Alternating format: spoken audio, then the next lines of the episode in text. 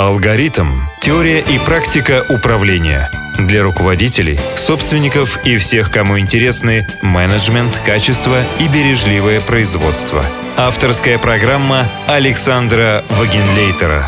Добрый день, уважаемые коллеги. Это восьмой выпуск программы «Алгоритм». Меня зовут Александр Вагенлейтер. Наш сегодняшний собеседник Владимир Гусев, независимый аналитик финансовых рынков, человек, знающий Японию, с которым мы раскроем тему менеджмент с человеческим лицом на примере Японии и России. Добрый день, Владимир Павлович.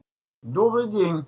Сразу сходу к делу. Сегодня Россия набирает определенные обороты с Азией, в частности с Японией. Например, Россия активно изучает японский опыт увеличения производительности труда. Считается здесь, что Япония источник передовых практик в области управления производительностью труда, лидер и идеолог в вопросах внедрения инструментов бережливого производства. В этом интервью мне хотелось бы поговорить с вами прежде всего об этом. И первый вопрос, правда ли, что в Японии развит так называемый менеджмент с человеческим лицом, когда во главу угла ставят интересы сотрудников и клиентов, а не прибыль и выгоду, которую как раз считают средством для достижения вот этой цели. И что эта схема приносила и приносит Японии, японским организациям высокие результаты. Ну, это все верно, только вопрос упирается, ну, вот начнем с того, что вот вы сказали, что, значит, по поводу там экономии ресурсов, ну, дело-то в том, что, ну, не было никогда достаточно ресурсов в Японии, поэтому они бережно относились к любой вещи. То есть, грубо говоря, если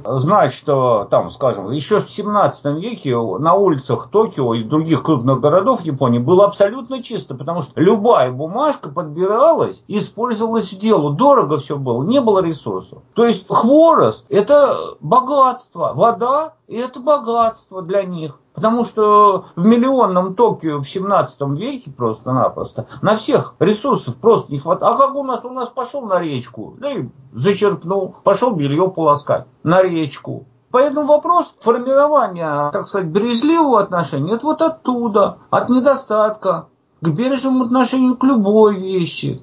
Это вот э, издавна. Второе управление, вот, вернее, вторая вещь, то, что касается управления с человеческим лицом. Ну, это опять надо понимать э, особенности японского развития общества. Грубо говоря, простая вещь. Вот банкиры. У них же все должно быть прибыль. Главное, они из-за прибыли, грубо говоря, американский боливар не вынесет двоих. В Японии не так, а потому что очень просто. Значит, скажем, вот если почитать, э, взять там парасол и так далее, там вот откуда образовались японские банкиры. Значит, в Осака был прежде всего самый большой торговый оборот, а столицу перенесли в Эда. И даймё вынужден были жить в Эда. А все торговые обороты, то есть они поставляли свой рис, богатство свое со своих земель, они поставляли в Босока. Оно там продавался рис, а деньги надо было отвезти в Эда, они же там живут. Как отвести? Обращались к вот купцам, которые потом превратились, значит, они перевозили деньги, потом перестали перевозить векселя и так далее и тому подобное. Просто-напросто. Ну, как вы можете обслуживать своего господина, который вам может спокойно голову отрубить? Вопрос прибыли здесь не всегда уместен просто-напросто. Да, вы можете, так сказать, ну, и были случаи, когда вот тот же даймё или знатный самурай занимал деньги купца, а тот его заставлял, вот он пришел к нему просить денег, новую порцию, а тот его на порог не пускает тянет, показывает свое отношение. Но все же понимают, что так продолжаться не может. Тот же хозяин, тот как бы знатнее его. Поэтому приходилось поступаться принципами не ради прибыли, а ради сохранения отношений, взаимопонимания и так далее и тому подобное. Во-вторых, если пустимся на более низкий уровень, это связано опять же с тем, что ограничена земельная территория в Японии. Вы живете в своей деревушке, городишке, крупном городе. Кто ваши покупатели или ваш клиент? Все, кто живет рядом. Вы плотник. Вы строите дома. Вы строите дома, не выезжаете куда-то, здесь живете. Поэтому вы строите в долг, вы с чем-то поступаетесь. Потому что, ага, сгорел у него долг, но вы знаете, что он восстановится. Сейчас он не может заплатить. Ну, кстати говоря, система оплаты у них совершенно другая была. В долг все делалось. Японские компании до сих пор, так сказать, они э, не понимают, что платить вперед. Как платить вперед? Работа-то не сделана. Поэтому у них все по-другому. Вы сперва делаете работу, а потом расплачиваются с вами. И даже, так сказать, простые вещи. Вы продали вещь, а с вами расплатится перед Новым годом, когда закрываются все долги. Поэтому вот здесь все эти отношения, они строятся на другом принципе.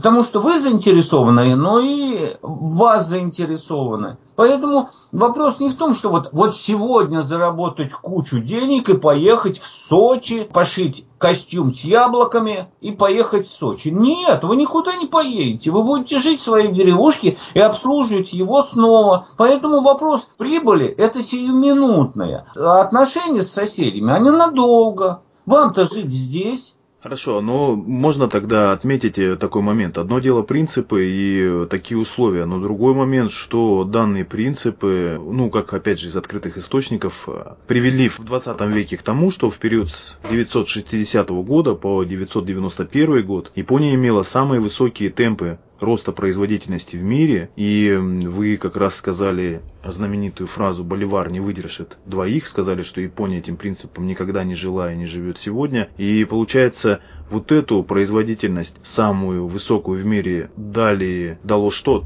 тогда? Черты характера, прежде всего. Вот то, что я говорил, предпосылки, когда вы живете в коллективе. Что значит коллектив? Коллектив – это прежде всего э, земледелие и выращивание риса. Одному содержать в порядке чеки рисовые невозможно. Это коллективный труд. Просто-напросто. Всем надо выходить, их чинить. Во время сильнейшего дождя, после сильнее, всем надо ремонтировать и быстро, иначе вода с полей уйдет, и вы останетесь без риса. Вот это коллективный труд, так, плюс ограниченность ресурсов, отношения, точность в деталях привели к тому, что вот в 60-е годы, когда встал вопрос, как развиваться, они отказались от средств. У них же была экспансия. Это захват Кореи, э, Китай, они же, проиграв войну, они от этого отказались экспансии. А что делать? Тогда надо развивать внутреннее производство. А за счет чего? Чем его развивать? Ресурсов у вас нет. Они сделали акцент на свойства и менталитет японского человека, японца. А это прежде всего точность во всем. Точность во времени, надо приходить вовремя, трудолюбие, трудиться, выполнять свою работу просто-напросто от конца. Поручено там это делать, он будет это делать, точно делать, с соблюдением, не, а, вот я, я тороплюсь, вот мне там на свидание, и я это не доделаю. Нет, так нельзя. А это добивалось в семье, в семейном бизнесе, ловчонка какая-то, э, там харчевня какая. Харчевну надо содержать, вылизывать все, иначе к тебе потребитель не придет, просто-напросто. Поэтому вот эти черты характера, и они появились на производстве. Но они стали строить производство не просто так, а как по семейному принципу, как и раньше у них все это формировалось они принимают наемного работника к себе в семью. Плюс у них отношения не просто так, а я хозяин. Нет, хозяин это совершенно другое. Это отношение старшему к младшему. Если вот этот ну, хозяин, к нему отношение, но и он должен заботиться о своих, так сказать, слугах или работниках. Это черта определенная. Так же, как даймё заботится о своих самураях и всех подчиненных, он должен заботиться, так и любой же частный какая-нибудь там конторка в виде там плотницкая артель и так далее и тому подобное, она строится на безусловном подчинении. И вот эти все черты характера на производстве оказались очень нужными. Когда точность в деталях, точное выполнение всех деталей, всех не э, как-то там сэкономить на чем-то и подсунуть а именно точное выполнение всего. Вот это и привело к этому экономическому чуду, которое было в Японии в 60-е годы. Тем не менее, у меня здесь сразу возникает вопрос по вот этой социальной составляющей, по любви к труду в 60-е годы, тем более чуть раньше и чуть позже. С организацией труда в Советском Союзе тоже дружили. Например, мы помним широко известную НОТ, научную организацию труда, которая создавалась как раз многими поколениями ученых и в характере послевоенных и довоенных русских э, тоже было много чего такого, что делало большую высокую производительность. И вот здесь хотелось бы сказать, э, что ж у нас-то это не прижилось в призме вопроса о производительности, о результатах и о любви к труду. Вот давайте сразу. Вот нот – это миф определенный. Если мы берем снова 17 век, 16 век, у вас стоимость ресурсов того же железа в Японии, железа, меди, всего очень высока. Все это расходуется самым экономным образом. Так, все это экономится, бережливо делается, отрабатывается. Если поколение мечников там или, так сказать, фермеров, они работают, вы же не можете никуда уйти. Вы крепостной фактически на своей земле, но крепостной. Вот вы принадлежите этому даймё и так далее и тому подобное. Без его спроса вы никуда ничего не можете сделать. Вот это выливается в том, что вы свое дело доводите до совершенства. И это потом на производстве. Естественно, вы дело делаете наилучшим образом. С тем, чтобы сделать его очень здорово, красиво, качественно. Иначе у вас не будет это потребляться. И все это видят, и, потому что жизнь не меняется. Она стоит ну, вот, в определенном ресурсе. Вы как жили в этой деревушке, так и будет. И все будут знать, кто вы и что вы. Все знают, кто вы такой, что вы умеете делать, качество вашей работы и так далее и тому подобное. Отсюда менталитет. Теперь, если говорить про научную организацию труда, это тейлоризм. Это вот придумали вещь научной организации труда. Ну какая здесь наука? Это все, это элементарный порядок в труде, просто-напросто. Самый знаменитый этот наш мастер, значит, Гастев был такой, вот он был якобы. Но если вы откроете его книги, это, ну, смешно говорить. Надо отвертки класть справа, инструмент слева, значит, порядок должен быть на столе. Да, для 20-х, 30-х годов это было, ну, как бы, надо было обучать. А почему это возникло? Давайте проще возьмем. Вот, э, я не знаю, есть такой автор, Эптон Синклер. Он писал про Форда, автомобильный король. Это как вот Форд начал делать свои машины. Там было два героя, сам Форд и вот работник его завода. Вот работник его завода, он ставил на автомобиле, на конвейере колеса, прикручивал колеса. Как строилась работа? Он шел на склад, получал колеса, катил их к рабочему месту, потом ставил. Он пошел к Форду, ну, были такие времена, когда рабочие приходили к Форду и, и говорил, ну, что я буду, я сколько времени трачу? Наймите человека, который будет катать мне колеса, а я их буду только прикручивать. Вот это называется организация труда, никакая не научная.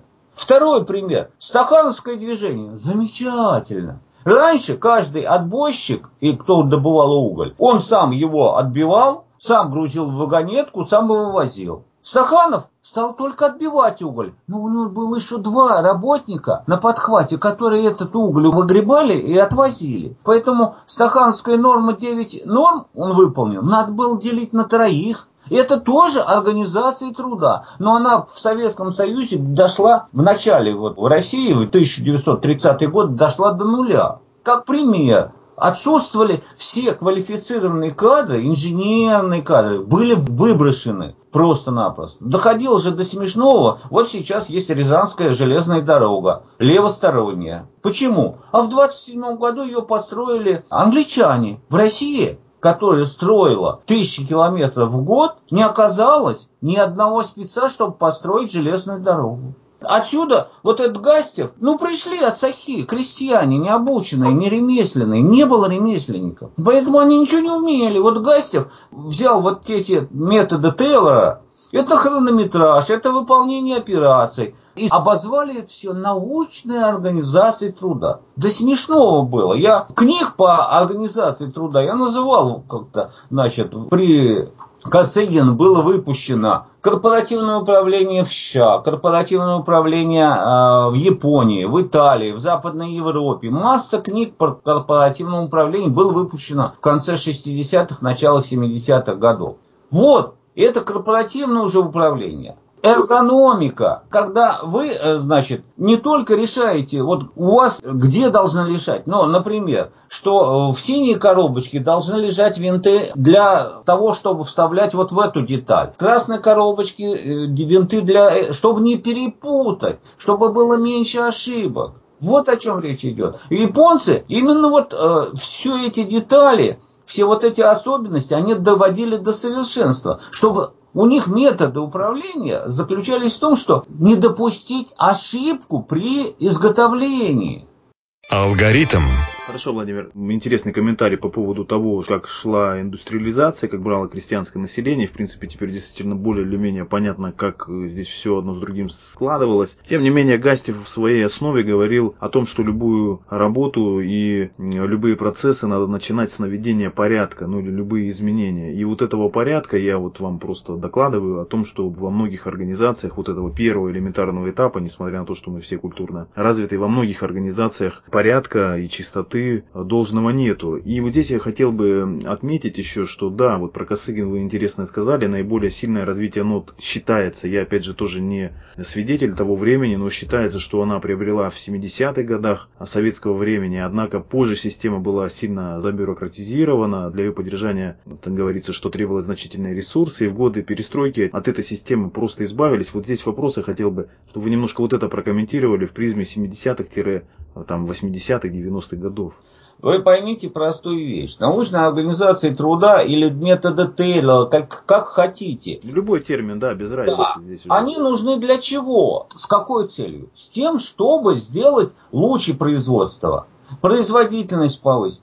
Ну, э, Советский Союз отличался по принципам от организации труда. Ну, зачем мне экономить на обточке деталей, так, когда у меня норма часы являются главной, то есть количество времени на обточку этой детали. Зачем я буду э, внедрять методы на, а, значит, скоростные, если у меня задача план, вал, все. Во-вторых, теперь вы зайдите даже сейчас в гаражи. Вы один из 50 гаражей, в которых все разложено по полочкам. В большинстве случаев бардак. Просто. Один из 50, да, интересно. Ну вот я об этом вам и хотел сейчас сказать. И? Ну, это менталитет просто-напросто. Порядок начинается. Ну, чтобы все разложено по полочкам, чтобы это здесь в этой, этой, это в этой. Ну, все производства даже человек, который работает на производстве, приходит мастер. Вот как мы работали на производстве. В конце рабочего дня мастер ходит и всех шпыняет. Все только отбрехиваются, но убираются рабочие места. Перед большими праздниками уже начальник участка ходит, там перед 7 ноября, перед 1 маем, начальник участка ходит уже и всех шпыняет, чтобы все было в порядке на рабочих местах, надо навести порядок. В большинстве случаев к этому относились, ну вот что-то убрал и ладно. В советское время, да? Конечно, в советское время, потому что, ну, так сказать, работяга был... Э, вы против чего вы можете сделать работяги? Если он свою норму выполняет, работу делает, что вы можете сказать? Что, ах, не убрал на рабочем месте? Он же такой коммунист, этот работяга. И чего вы ему сделаете? Ну, попеняете, но больше-то сделать ничего нельзя. Правила игры другие были, отношение было другое. А этот работяг вам еще нужен. Куда вы без него денетесь? Не вы, не вы, вы на работягу приличного найти не можете. Нету нужной квалификации. А на Западе вы только свистните, у тех же японцев у них два класса. Есть постоянные работники, которые принимаются как в семью. То есть пожизненный найм. И пожизненный найм сложился в 18 веке у них. В семью принимали. Знаете, вот сейчас, э, судя по вашим ответам, создается впечатление, что все победы нашего, э, хотел сказать, великого народа, не великого народа, значит, они заключены именно в том, что у нас не люди, а просто богатые ресурсы, так что ли тогда получается? Ну, нет, ну, а в космос японцы не полетели. Есть... Ну да, да, давайте вот как-то вот. Это, есть еще творческая составляющая. Значит, вот две вещи, два пути развития. Вот ресурс э, ограниченности территории и жесткая дисциплина, у них же есть своя поговорка. Высунувшийся гвоздь забивают. Высовываться нельзя, а срубят просто-напросто. Чик, сабелька и нету головы. Ну, кстати, да, об этом еще говорят, что это как раз ограничение в японской культуре насчет творчества, что просто так проявить творческие способности и вытащить что-то вверх иногда вот просто опасно и по этому принципу. Поэтому они все согласовывают. А у нас это выручает. Менталитет разный. У них китайская структура построения общества. Десять дворов, староста, десятидворка, ну там пятидворка, десятидворка. Это все китайские вещи, которым тысячи лет. Они же заимствовали китайские административные методы управления. Вот. А у нас на России территория огромная. Что толку? Ну, разделили вы на 10 верст, пришли вот снега. Вы доехать никуда не можете. Нету никакого здесь хозяина. Кто вам будет чего решать за вас? Какие вам... Вы сами будете здесь.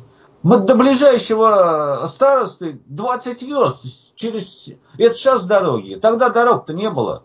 Поэтому вы будете импровизировать и решать на своем месте, в своей деревушке, в своем э, доме, по-своему будете решать импровизировать. Творчество в своей жизни, оно всегда присутствует в силу особенностей вашей э, жизни, просто-напросто. Ну, тем не менее, я бы вот здесь хотел бы отметить еще один такой момент, как бы спуститься теперь не вперед, точнее, а вот спуститься назад и вспомнить э, наши особенности, которые были не вы говорите просто про Тейлора, а я бы хотел бы отметить Суворова, и ведь в его время именно им лично и созданными его институтами наставничества и так далее, значит, была разработана вполне себе рабочая система управления, которая включала в себе вот все вот эти вот принципы и бережливого производства, и менеджмента, о которых говорит и Друкер, и Деминг, и Гастев, и Тейлор, и так далее. Вот здесь что-то можете пометить? Ну, вы говорите про Суворова, это воинское искусство. В том-то вся особенность. Суворов – это воинское искусство. Но оно опять вытекает из особенностей национального характера, значит, национальной жизни. Суворов ценил своих подчиненных вот это творческое начало. При нем командиры были какие? Подстать ему? Просто-напросто. Не солдафон, он это не любил. Каждый солдат должен знать свой маневр. И каждый командир обучает солдата, да. Ну, естественно, к этому надо готовиться, надо. Перед штурмом Измаила, он же тоже все ставили рвы, выкопали, учились штурмовать и так далее и тому подобное. Они просто ходить во фронт, как Павел делал, собственно, зачем он разошелся с Павлом-то а, основательно.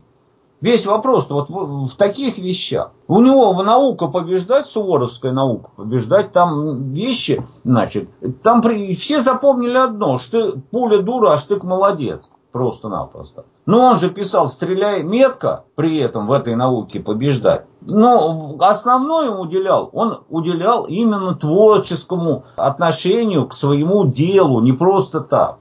Ну и дисциплина мать победы. Давайте тоже отметим, вот о чем мы говорили про японцев, про их определенную дисциплину. Здесь она тоже была. Ну, здесь этот вопрос, э, значит, да, в том-то вся особенность. Вот менталитет, два менталитета. Это панические настроения на войне, это один из бич, бич, который приводил к тому, что вот в последней войне целые армии разбегались по лесам в течение недели просто-напросто. Вот. А у японцев, у них понятие дисциплины, э, если ты пришел воевать, ты можешь погибнуть, но опозориться ты не можешь, потому что ты позоришь не только себя. Опять же, за тобой вся твоя семья ты позоришь всю семью, и все будут знать. Так нельзя. Территория, все тебя знают. А он на России уехал на Камчатку, никто тебя не знает, скрылся с глаз долой. Это тоже менталитет определенный отношений. То же самое, но с другой стороны, у немцев, они воины другого класса, порядок. У них тоже, вот а если мы говорим про порядки, это надо приводить примеры не только японцев, но и немцев. У них, значит, воинская дисциплина совершенно другого порядка.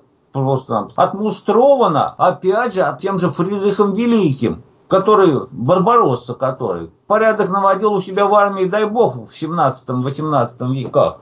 Ну, ну хорошо, сознание определяет бытие, бытие определяет сознание. Чем русские отличаются от японцев, японцы от русских, и чем мы с ними похожи? Ну прежде всего, вот похожи мы. У нас есть еще одна составляющая общая. Природа. Каждый из наших наций является частью природы. Поэтому вот у них есть местные боги, природные боги. Вот в этой речке живет бог реки, значит, в этом лесу есть бог в каждом лесу есть свой маленький божок просто, ками.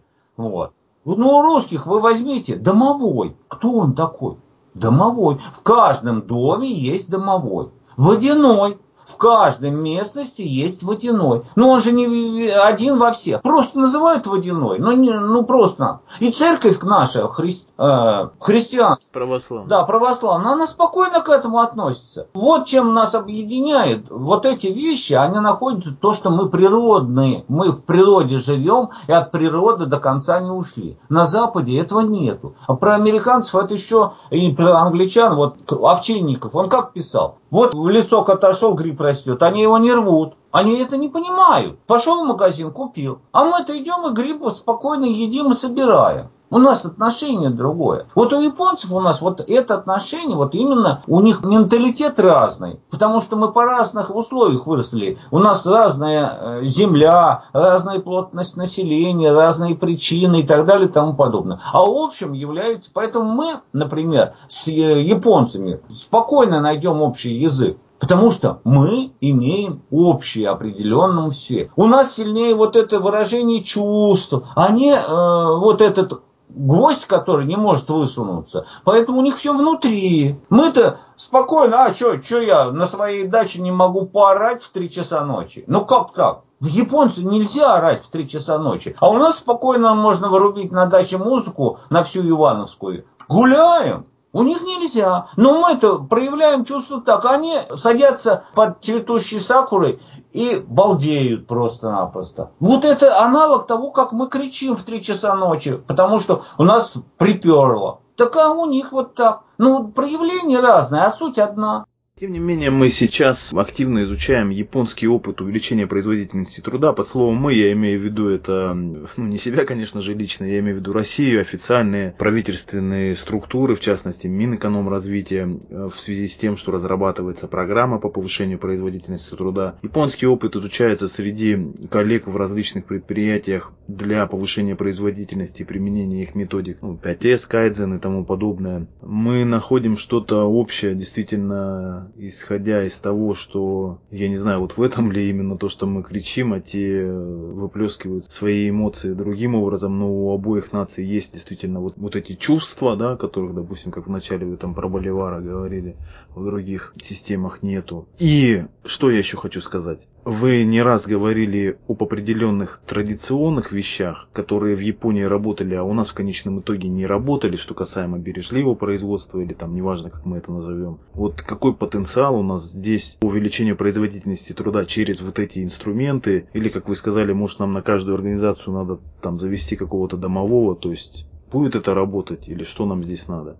Вот здесь две вещи надо разделять. Вот смотрите, вот на недавно, ну года три назад у нас грохнулась а, одна ракета. Там датчики движения поставили наоборот ногами. Но дело в том, что вот э, на таких предприятиях это нарабатывается, вот э, люди там удерживаются тем, что они работают долго. И человек, отработавший 20 лет на этом предприятии, вот ему доверяют такие работы, собственно говоря. Они несложно, но требуют исключительного внимания в деталях, мелочах и так далее. И это вещь, которая, ну, надо, чтобы стабильность была, чтобы человек мог проработать на одном месте месте 20 лет. Японцы же, они, у них система пожизненного найма. Человек приходит, он знает, что если он, так сказать, тут не сопьется, ну, что редко само по себе, он будет там работать. И если он хорошо работает, так у него будет зарплата расти и прочее, прочее, прочее. У нас-то сперва все разбежались с оборонных предприятий, а сейчас, значит, надо набирать, надо платить, надо, чтобы человек работал годами. Тогда у него приобретется этот навык. Просто-напросто отсеется тот, кто не способен это делать, останутся те, кто способен. Но ну, нужно 5-7 лет, по крайней мере, чтобы человек от молодого рабочего подошел к этому. Это одна задача.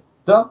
Повышение и нужна квалификация. Вторая задача, НОТ, научной организации труда и то, что вот делегации. Это вторая ступень. Значит, она касается, например, японцы, вот фирма Toyota, они разработали метод работать с колес просто-напросто у них не было складов. Ну, склады – это помещения, это а, омертвление капитала, это лишние расходы на запасы и так далее и тому подобное. В Советском Союзе это не могло работать в принципе, потому что, значит, наша структура такая, она не позволяла, вы не можете получить вовремя. опять же, касается вот методов оптимизации сложнейших процессов, таких как построение космодрома. Надо построить и сам космодром, и всю инфраструктуру построить. Это же огромное количество компонентов, которые должны туда привести, вплоть до того, так сказать, нужного состава масла, там какие-то азот для охлаждения и так далее. Там все это должно сойтись. Вот это научная организация труда. Почему у нас это не может работать? Вот что касаемо как раз uh, Just of Time, известная логистическая концепция точно в срок. Вопрос упирается uh, в что, ну, грубо говоря, вот недавно мы, так сказать, стояли э, из школы, я внука ждал, и рассуждали на эту тему. Значит, вот как у них там опоздание самолетов, транспорта, электричек на 60 секунд считается ЧП. Да потому что сперва вы должны построить нормальные дороги, на которых нет колдобин. Так?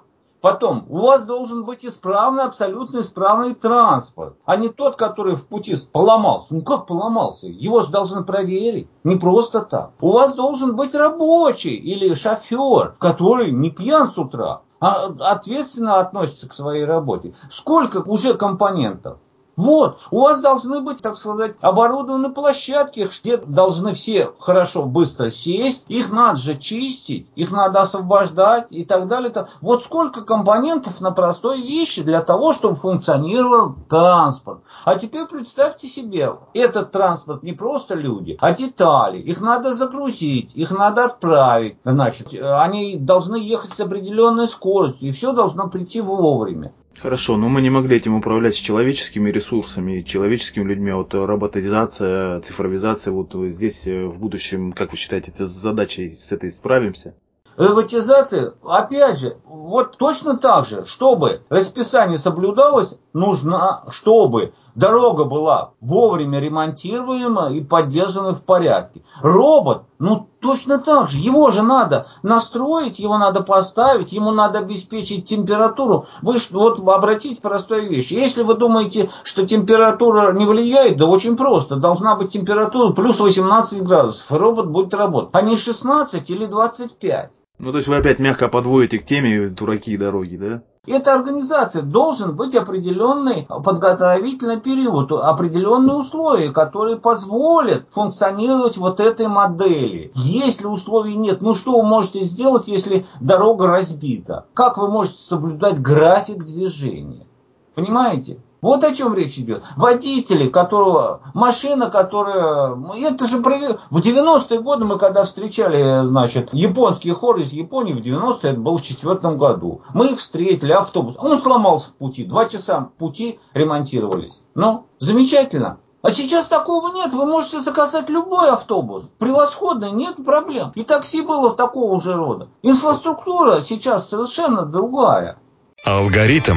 Владимир Павлович, расскажите немножко о себе, как вы связаны с Японией, то есть вот чтобы тоже наши слушатели как-то узнали вас поближе. Это определенное точно как бы свойство характера. Вот я вчера ездил в библиотеку японского фонда и отвез свою новую книгу туда. А интерес, э, значит, проявился он я всю жизнь интересовался, когда еще работал, там, в Нейдаре раньше работал. Я читал, выходил журнал Япония, экономика Японии, вот как он в этом цвете был всегда в красном, оранжевом таком цвете, про Японию. А начиналось все с того же Овчинникова, ветка сакуры, вот это тоже было интерес. Потом экономические, потом вот это все корпоративное управление в Японии. Ну, как бы тогда было мало четкой информации про Японию. А потом уже поездка в Японию, тогда потом стал изучать японский язык. Открылась библиотека вот японского фонда, который в здании библиотеки иностранных языков на Яровской там набережной. Вот уже приходишь туда и можете читать в оригинале и переводные, и английские, и на японском языке тоже там э, чайную церемонию, десятки книг на японском языке, но там все с картинками, как, что, где и так далее и тому подобное. То есть вы можете уже читать здесь, вам не надо где-то чего-то искать, как раньше были популярные всякие э, методички там по тэквондо, вот все на ксерокс продавались по углам Поэтому я стал изучать уже здесь, появилась возможность слушать музыку, смотреть кино, на курсы ходить. Естественно, сам центр, они э, помогали в этом, подсказывали, значит, организовывали. Там каждый год проводился БонНК, это проводы Старого года. Вот. Естественно, так сказать, руководство этого фонда, где мы учились, они снимали зал, вот, мы приходили, там что-то пели, плясали, декламировали и так далее и тому подобное. И поэтому уже вот этот интерес к Японии, он воплотился тем, что стало возможным получать необходимую информацию, читать японские газеты, пожалуйста, они были в библиотеке фонда. Все можно было прочитать про любую вещь в реальности поговорить, встретиться и так далее и тому подобное. А потом, когда выучил немного язык, я уже стал это применять и переводить. Значит, вот японские книги, в основном свечной анализ. Русоку Нуаси, вот их знаменитый трейдер Хон Мамонахиса и так далее. Просто-напросто. Поэтому вот этот интерес, который был, значит, в виде книги Овчинникова «Ветка Сакура», потом превратился уже в интерес в виде изучения языка и знакомства со всем много многообразие японской культуры. Вот есть же люди, которые изучают там итальянский язык, и в Италии изучают. У меня был интерес к японскому всему. Владимир, мы в своем проекте «Алгоритм теории практика управления» э, разбираем ну, различные системы менеджмента, управления, то есть и, в частности, вот тема нашего интервью сегодня, она посвящена этой. Но под цель нашего проекта, она в том числе, чтобы найти, разобраться в какой-то своей русской системе менеджмента, со своими какими-то неповторимыми особенностями, учитывающие определенные национальные ценности, национальную психологию, менталитет, понимая, что единой системы менеджмента, пригодной для всех, в мире, наверное, не существует и не может существовать, по крайней мере, в прошлом времени, в настоящем.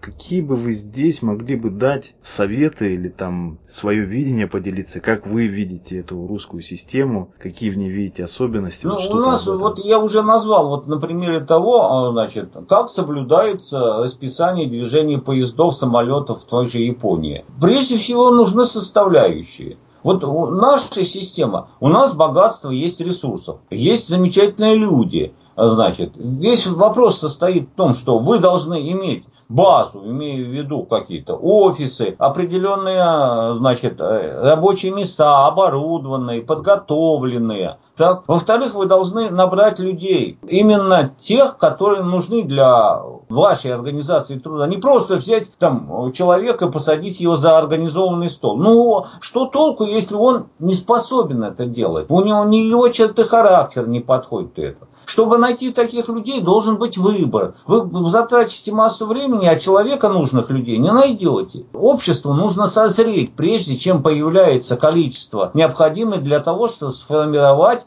вам рабочий коллектив. А наличие вот нашего богатства в виде и природных, и человеческих, но общество должно созреть, должна созреть инфраструктура. Сейчас не вызывает, вот, пожалуйста, Значит, инфраструктура строительства метро в Москве, она созрела. Да, Лужков ее создал. Но сейчас она выдает на гора десятки километров подземных тоннелей, массу станций. Вот что такое. Ну, людей набрали, создали эти огромные проходческие щиты и так далее и тому подобное. И теперь эта система дает результат. Так и здесь, вот в системе управления, значит, ну плюс еще мэрия, которые создал этот весь механизм, они получили возможность там использовать метро 2, эти станции и так далее и тому подобное. То есть определен систему управления вверху. Значит, пошли к президенту и говорят, мы вот хотим э, сквозные хорды построить в Москве. Понимаете?